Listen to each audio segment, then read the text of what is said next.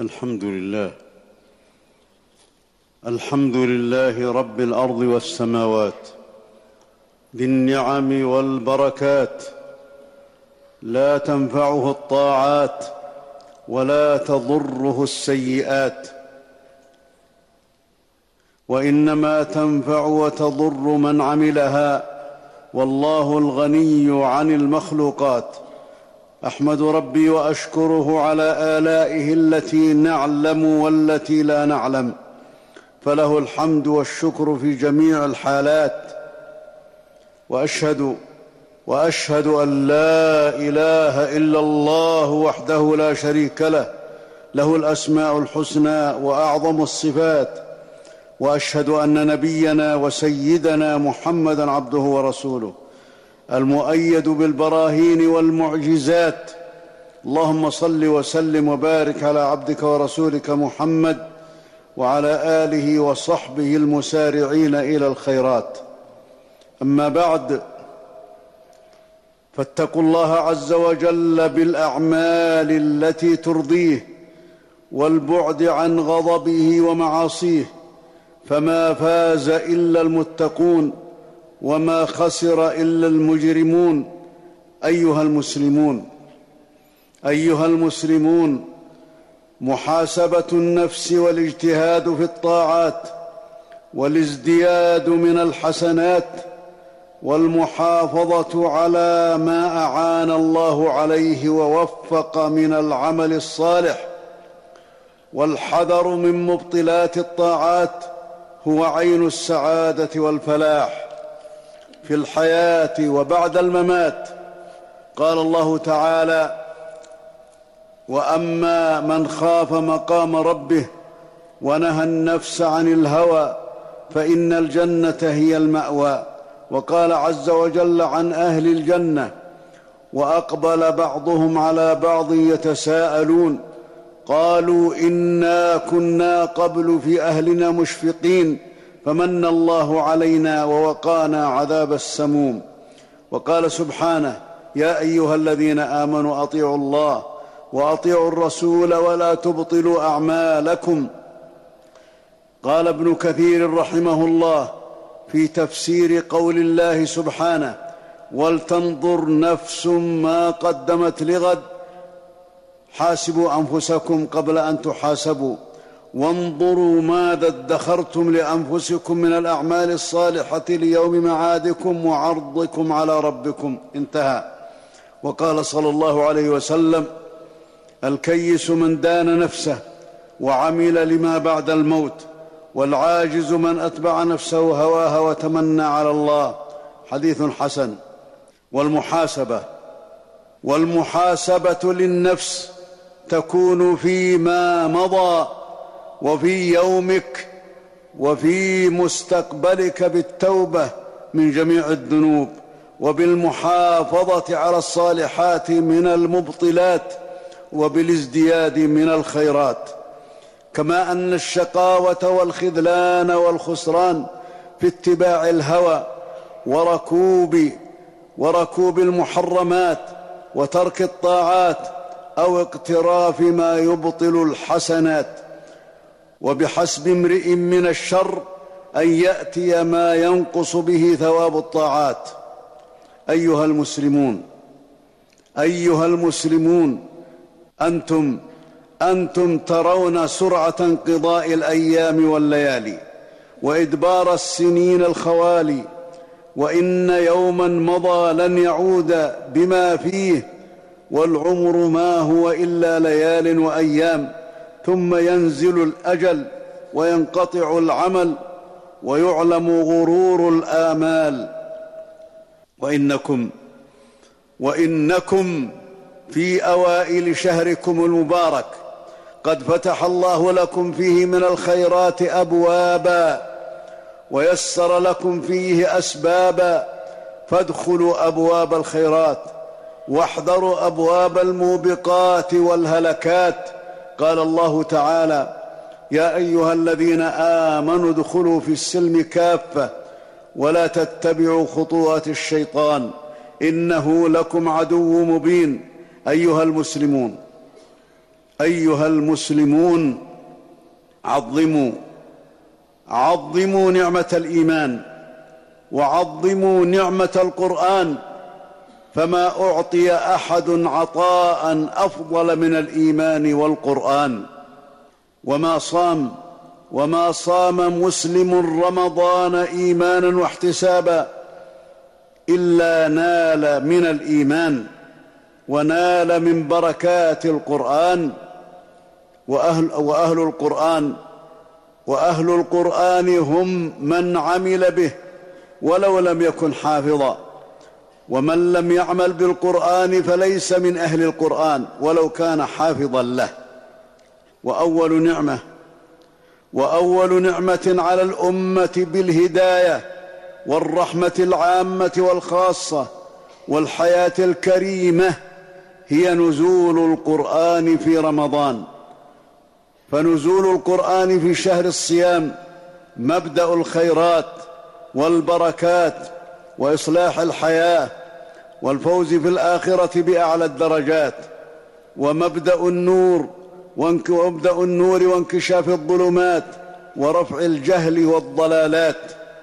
قال الله تعالى وكذلك أوحينا إليك روحا من أمرنا ما كنت تدري ما الكتاب ولا الإيمان ولكن جعلناه نورا نهدي به من نشاء من عبادنا.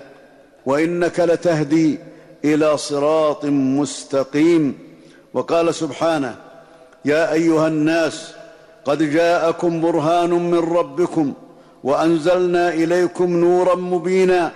فأما الذين آمنوا بالله واعتصموا به فسيدخلهم ربهم فسيدخلهم فأما الذين آمنوا بالله واعتصموا به فسيدخلهم في رحمة منه وفضل.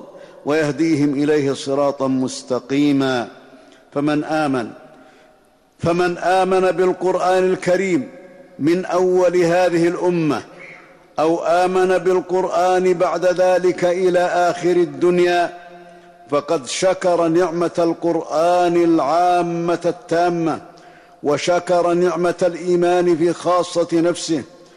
ومن لم ومن لم يؤمن بالقرآن فقد كفر بالنعم كلها وباء وباء بالخلود في النار. قال الله تعالى ومن يكفر به من الأحزاب فالنار موعده. وقال تعالى ومن يكفر به فأولئك هم الخاسرون. وقال عز وجل إن الذين كذبوا بآياتنا إن الذين كذبوا بآياتنا واستكبروا عنها لا تفتح لهم أبواب السماء ولا يدخلون الجنة ولا يدخلون الجنة حتى يلج الجمل في سم الخياط. وكذلك نجزي المجرمين لهم من جهنم مهاد ومن, ومن فوقهم غواش. وكذلك نجزي الظالمين. ومن رحمة الله ومن رحمة الله بنا وحكمته وإحاطة علمه ان فرض علينا صيام رمضان المبارك؟ ان فرض علينا صيام رمضان المبارك؟ وسن رسول الله صلى الله عليه وسلم قيامه وخصه بفضائل عن غيره فاجتمعت فيه فاجتمعت فيه أعظم العبادات وأنواع البر وضاعف الله فيه أجور الأعمال ليقوم المسلم بشكر الله عز وجل. على نعمة القرآن ونعمة الإيمان.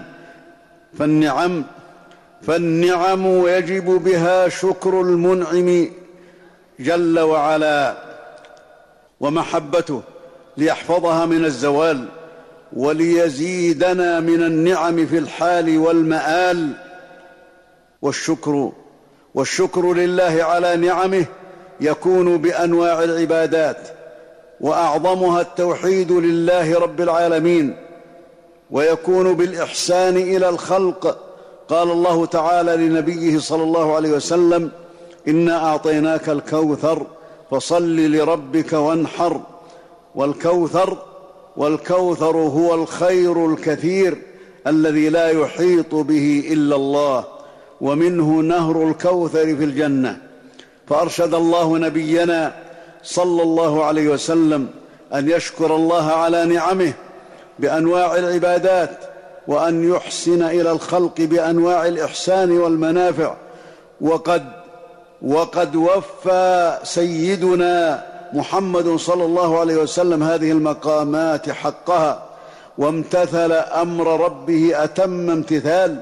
فجزى الله فجزى الله نبينا محمدا صلى الله عليه وسلم عنا أفضل ما جزى نبيا عن أمته. فقد بلغ الرسالة وأدى الأمانة ونصح للأمة. وقال تعالى لنبيه صلى الله عليه وسلم موسى فخذ ما آتيتك وكن من الشاكرين وقال تعالى اعملوا آل داود شكرا وقليل من عبادي الشكور قال بعض المفسرين قال بعض المفسرين ما مضت ساعة من ليل أو نهار إلا وبعض آل داود راكع أو ساجد. ولما ولما عدد الله نعمه على مريم عليها السلام أمرها بالشكر فقال يا مريم اقنتي لربك واسجدي واركعي مع الراكعين. وقال تعالى عن الصحابة أفضل الأمة رضي الله عنهم محمد رسول الله والذين معه أشداء على الكفار رحماء بينهم تراهم ركعا سجدا يبتغون فضلا من الله ورضوانا سيماهم في وجوههم من أثر السجود. فالعبادات فالعبادات في رمضان وفي غيره شكر لله على نعمة الإيمان ونعمة القرآن والقرآن والقرآن له سلطان وتأثير عظيم على الروح في رمضان لضعف نوازع الشر وقوة صفات الخير بالصيام وضعف تسلط الشيطان فأكثر من تلاوته وتدبره فأكثر من تلاوته وتدبره. ولن يصلح حال المسلمين إلا القرآن والسنة. ولو اجتمع ولو اجتمع حكماء العالم أحياؤهم وأمواتهم لحل معضلة من معضلات العالم بعيدا عن القرآن لما اهتدوا إلى ذلك سبيلا. ولكن القرآن ولكن القرآن بين الحق في كل معضلة. انظر إلى مسألة العقيدة في الله وأسمائه وصفاته. وحقه في العبادة كم عدد العقائد في هذا الباب لا تعد ولا تحصى والحق في مسألة العقيدة ما قال القرآن ومعضلة الاقتصاد في العالم أعجزت الحكماء والحق فيها ما قال القرآن وبعض الحكماء من غير المسلمين استفادوا من الشريعة الإسلامية في بعض الأبواب ولا يمكن أن يكون ولا يمكن ولا يمكن أن يكون الناس كلهم مسلمين ولكن على المسلمين أن يتمسكوا بالقرآن والسنة. فإذا رأى الناس القدوة الحسنة من كل مسلم انتفعوا بها ولو في أمور دنياهم. والقرآن العظيم والقرآن العظيم هو كيان الأمة وقوتها وبقاؤها وعزها وسعادتها. قال الله تعالى إن هذا القرآن يهدي للتي هي أقوم ويبشر المؤمنين الذين يعملون الصالحات أن لهم أجرا كبيرا. بارك الله لي ولكم في القرآن العظيم. ونفعنا ونفعني وإياكم بما فيه من الآيات والذكر الحكيم. ونفعنا بهدي سيد المرسلين وقوله القويم. أقول هذا واقول هذا فاستغفر الله فاستغفروه ويغفر لكم ويغفر لنا وللمسلمين. الحمد لله. الحمد لله المبدئ المعيد. فعال لما يريد. لربي الملك وله الحمد. يحكم ما يريد. أحمد ربي وأشكره على فضله ونسأله المزيد. وأشهد أن لا إله إلا الله وحده لا شريك له الولي الحميد. وأشهد أن نبينا وسيدنا محمدا عبده ورسوله الهادي إلى صراط مستقيم.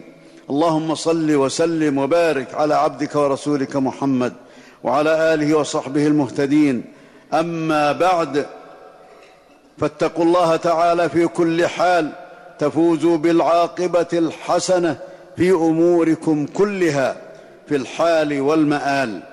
عباد الله عباد الله إن فريضة الصوم لكم فيها إن فريضة الصوم لكم فيها أعظم الأجور مع ما فيها من المنافع في هذه الحياة لمن تأمل ذلك بفكر منير. ولكن الصوم ولكن الصوم لا يؤتي ثماره ولا ينتفع به صاحبه إلا إذا زكاه بصالح الأعمال. وحفظه من المبطلات وما ينقص ثوابه من الأوزار والآثام. فإذا صمت فإذا صمت أيها المسلم فليصم سمعك وبصرك ولسانك وجوارحك عن المحرمات لتتزكى لتتزكى نفسك بالطاعات. قال الله تعالى يا أيها الذين آمنوا أطيعوا الله وأطيعوا الرسول ولا تبطلوا أعمالكم. وفي الحديث وفي الحديث إذا كان صوم يوم أحدكم فلا يرفث ولا يفسق فإن سابه أحد فليقل إني صائم. وقال صلى الله عليه وسلم الصوم جنة ما لم يخرقها أي وقاية من النار أي ما لم يخرقها بذنوب كالغيبة والنميمة. وحاسب نفسك وحاسب نفسك أيها المسلم في رمضان ليخف عليك الحساب في القيامة. واسأل نفسك هل أقمت الصلاة كما أمرت؟ هل أديت الزكاة مع الصيام؟ هل تبت إلى الله من الذنوب؟ هل تبت من المكاسب المحرمات كالربا والبيوع المحرمة؟ هل وصلت الرحم؟ هل بررت الوالدين؟ هل أمرت بالمعروف ونهيت عن المنكر؟ هل اجتهدت في التمسك بالهدي النبوي؟ لتكون مع المهتدين. قال الله تعالى يا أيها الذين آمنوا قال الله تعالى يا أيها الذين آمنوا اتقوا الله وقولوا قولا سديدا يصلح لكم أعمالكم ويغفر لكم ذنوبكم. ومن يطع الله ورسوله فقد فاز فوزا عظيما عباد الله. إن الله وملائكته يصلون على النبي. يا أيها الذين آمنوا صلوا عليه وسلموا تسليما. وقد قال صلى الله عليه وسلم من صلى علي صلاة واحدة صلى الله عليه بها عشرا فصلوا وسلموا على سيد الأولين والآخرين وإمام المرسلين. اللهم صل على محمد وعلى آل محمد كما صليت على إبراهيم وعلى آل إبراهيم إنك حميد مجيد. اللهم بارك على محمد وعلى آل محمد كما باركت على إبراهيم وعلى آل إبراهيم إنك حميد مجيد وسلم تسليما كثيرا. اللهم وارض عن الصحابة أجمعين وارض اللهم عن الخلفاء الراشدين المهديين أبي بكر وعمر وعثمان وعلي وعن سائر أصحاب نبيك أجمعين وعن التابعين ومن تبعهم بإحسان إلى يوم الدين. اللهم وارض عنا معهم بمنك وكرمك ورحمتك يا أرحم الراحمين. اللهم أعز الإسلام والمسلمين. اللهم أعز الإسلام. اللهم أعز الإسلام والمسلمين. اللهم أذل الكفر والكافرين والشرك والمشركين يا رب العالمين. اللهم ودمر أعداءك أعداء الدين. إنك على كل شيء قدير. اللهم اغفر لنا ما قدمنا وما أخرنا وما أسررنا وما أعلنا وما أنت أعلم به منا. أنت المقدم وأنت المؤخر. لا إله إلا أنت. اللهم إنا نسألك نسألك أن تعيننا على طاعتك. اللهم وفقنا وأعنا على صيام هذا الشهر وعلى قيامه على ما تحب وترضى. ووفقنا يا رب العالمين لقيام ليلة القدر وتقبل منا حسناتنا. اللهم تقبل منا حسناتنا التي أعنتنا عليها ووفقتنا لها. واحفظها لنا يا رب العالمين إلى يوم القيامة. اللهم وكفر عنا سيئاتنا. اللهم وكفر عنا سيئاتنا يا ذا الجلال والإكرام. اللهم أرنا الحق حقا وارزقنا اتباعه وأرنا الباطل باطلا وارزقنا اجتنابه. اللهم أعذنا من شرور أنفسنا اللهم أعذنا من شرور أنفسنا وسيئات أعمالنا. اللهم أعذنا وأعذ ذرياتنا من إبليس. وذريته وشياطينه وأوليائه يا رب العالمين. ومن شياطين الإنس والجن إنك على كل شيء قدير. اللهم أعذ المسلمين من إبليس وذريته إنك على كل شيء قدير. يا ذا الجلال والإكرام. اللهم طهر قلوبنا. اللهم طهر قلوبنا من النفاق وأعيننا من الخيانة. وأعذنا يا رب العالمين من شرور أنفسنا وسيئات أعمالنا. برحمتك يا أرحم الراحمين. اللهم اغفر لموتانا. اللهم اغفر لموتانا وموتى المسلمين. اللهم اغفر لموتانا وموتى المسلمين. نور عليهم قبورهم. اللهم اغفر لهم في هذا الشهر المبارك. إنك على كل شيء قدير. اللهم إنا نسألك يا ذا الجلال والإكرام. نسألك اللهم فعل الخيرات. وترك المنكرات. اللهم إنا نسألك الجنة وما قرب إليها من قول وعمل ونعوذ بك من النار وما قرب إليها من قول أو عمل. اللهم أغننا بحلالك عن حرامك وبطاعتك عن معصيتك وفضلك عن من سواك يا رب العالمين. اللهم آمنا في دورنا وأصلح اللهم ولاة أمورنا. اللهم احفظ بلادنا اللهم احفظ بلادنا من شر الأشرار ومن كيد الفجار يا رب العالمين. اللهم احفظ بلادنا من عدوان المعتدين ومن ظلم الظالمين إنك على كل شيء قدير. اللهم احفظ جنودنا. اللهم احفظ جنودنا.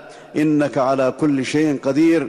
اللهم وفق خادم الحرمين الشريفين لما تحب وترضى. اللهم وفقه لهداك واجعل عمله في رضاك واعنه على كل خير يا رب العالمين. وانصر به دينك. يا ذا الجلال والإكرام. اللهم وفقه للعمل الرشيد والرأي السديد. اللهم ارزقه الصحة والعافية. اللهم وفق ولي عهده.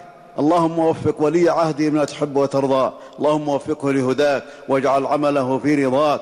اللهم عنه على كل خير وانصر به الإسلام يا رب العالمين ووفقه للرأي السديد والعمل الرشيد يا ذا الجلال والإكرام. اللهم ارفع عن المسلمين معضلات الفتن اللهم اعذنا من مضلات الفتن. اللهم ادفع عنا الغلا والوبا والربا والزنا والزلازل والمحن وسوء الفتن ما ظهر منها وبطن عن بلدنا هذا خاصة وعن سائر بلاد المسلمين. اللهم ألف بين قلوب المسلمين وأصلح ذات بينهم يا رب العالمين. واجعلهم متحابين متعاونين على طاعتك وعلى الحق إنك على كل شيء قدير. عباد الله إن الله يأمر بالعدل والإحسان وإيتاء ذي القربى وينهى عن الفحشاء والمنكر والبغي يعظكم لعلكم تذكرون. فاذكروا الله العظيم الجليل يذكركم واشكروه على نعمه يزدكم ولذكر الله أكبر. والله يعلم ما تصنعون.